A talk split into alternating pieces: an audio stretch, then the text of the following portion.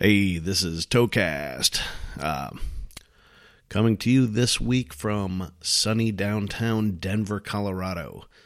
Colorado, uh, Denver in particular, is a pretty interesting place. There is uh, a lot of people falling off skateboards, walking into light posts as they're walking down the sidewalk. I don't know what's up out here, but everybody seems to act a little goofier than normal.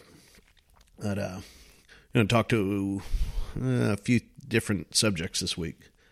Um, wrecks, when two sh- tow companies show up, how do you handle it? I'm going to talk about this. Uh, Every once in a while, when I'm online, this Tow Academy pops up, and I've got questions. I've got serious questions about the Tow Academy.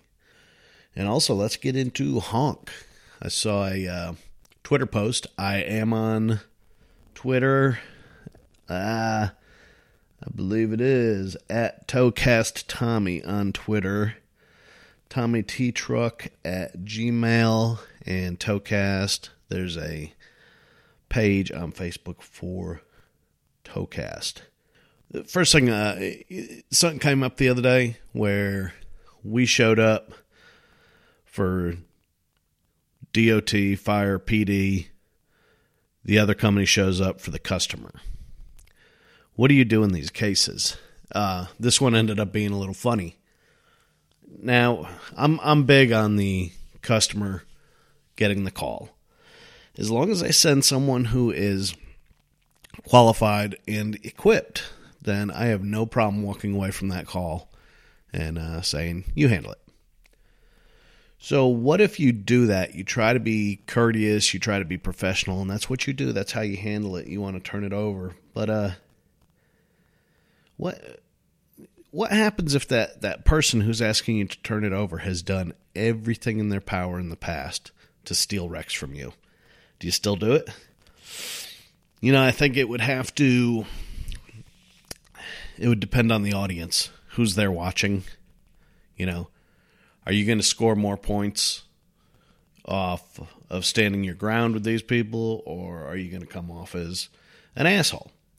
So I think that figures into the decision. You know, whatever you, what do you, whatever you think is right for your company's uh, reputation uh, and ethics, and what your company um, tries to present itself as.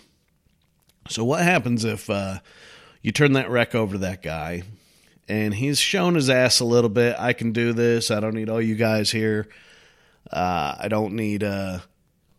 I don't need a rotator. I don't know, you know, and regardless of whether the job should have been a rotator or not, I, I I agree that there's a lot of jobs out there that people throw rotators on. You do it out of you've you've already got the truck there. It's going to make your life easier. It, it doesn't mean you're saying the job needs a rotator. You're saying I've got a rotator. My gosh, this would be a lot easier on me and my guys. Maybe a little safer. Um, so we're going to use rotator. Uh, this guy shows up in maybe a 25, 30 ton straight stick and says he can do it. Okay. All right. Have at it. We have no problem with that. Uh, it's your customer. The customer was out there verifying that he had called them. So we're sitting there and the guy gets in position. He's trying to pull on it, trying to pull on it. And, and, and with the equipment, with the equipment we had there, it was honestly probably a 10 minute job. So this dude spends upwards of an hour pulling this way, pulling. In the course of this hour, first he realizes he doesn't have enough airlines to reach the truck. He's got to release the brakes, and he doesn't have enough airlines. So who does he come and ask for airlines? That's right, us.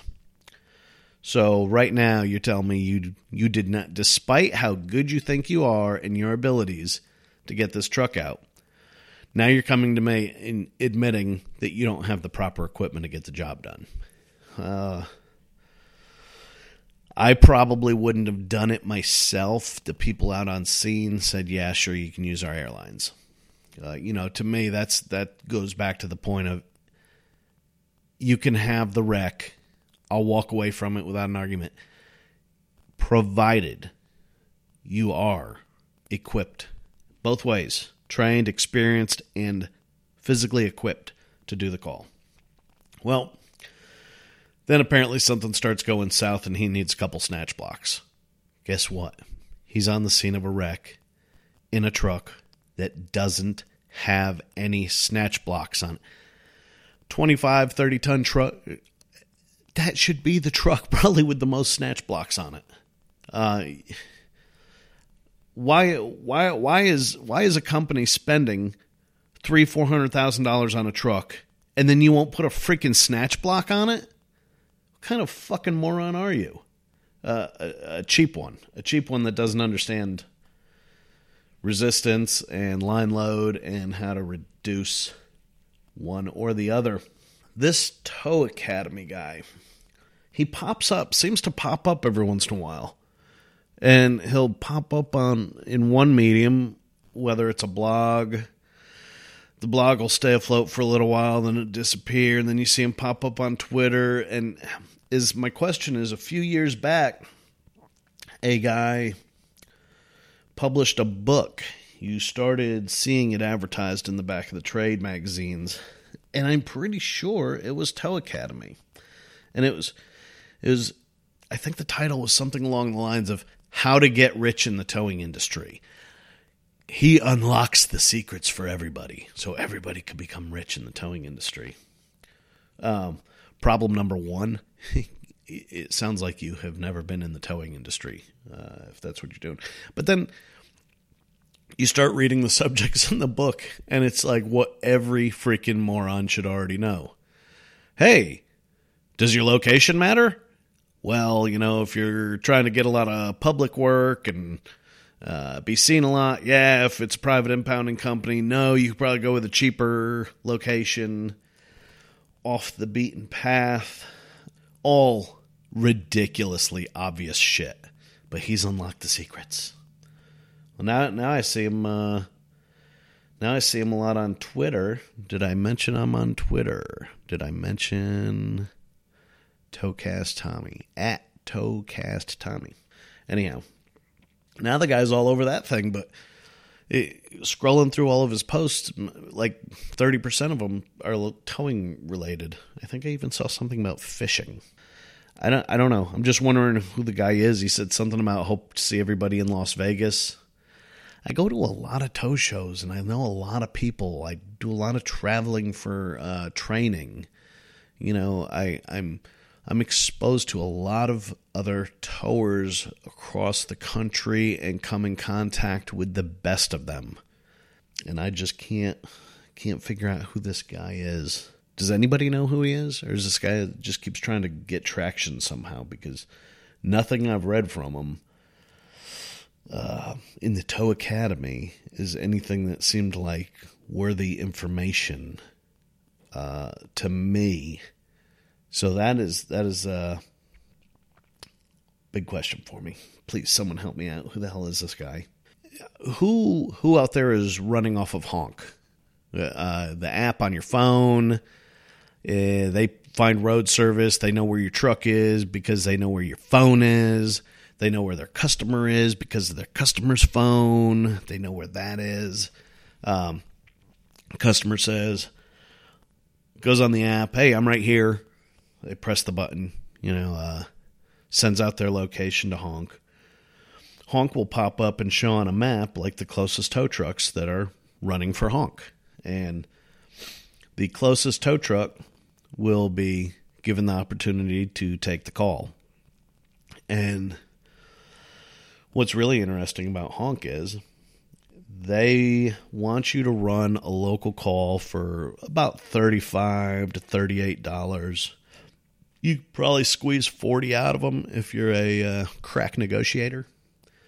But uh, their minimum fees seem to be about $99. So think about that. They put a little bit of technology in place. Yes, we understand there's a lot of cost to developing software like this, but the blueprint was already out there through Uber. You can see how everything functions. You just have to figure out how to code it after that and get it get it working properly.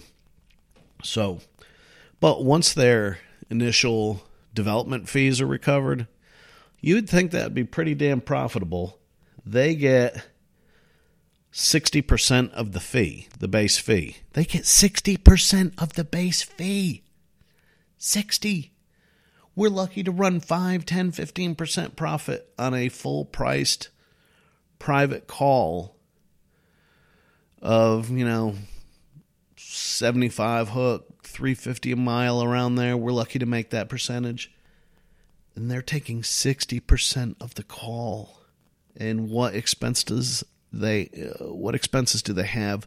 They don't have fuel, they don't have tires, they don't have to buy a truck. Um they don't have insane insurance. 60% of what is being charged. And it is actually in their contract, because I know someone who's been removed for this, that uh, you cannot discuss your rates. You cannot discuss what Honk is paying you with the customer. Know of a situation where the guy agreed to do it for like 65 bucks a lockout for Honk. Gets there, customer starts raising hell while he's unlocking the car about how expensive he is. And he says, Whoa, whoa, whoa, what are they charging you? $135. He says, Well, I only charged him 65 so your argument's with them, not with me. Call me directly next time instead of using some stupid app. They contacted him.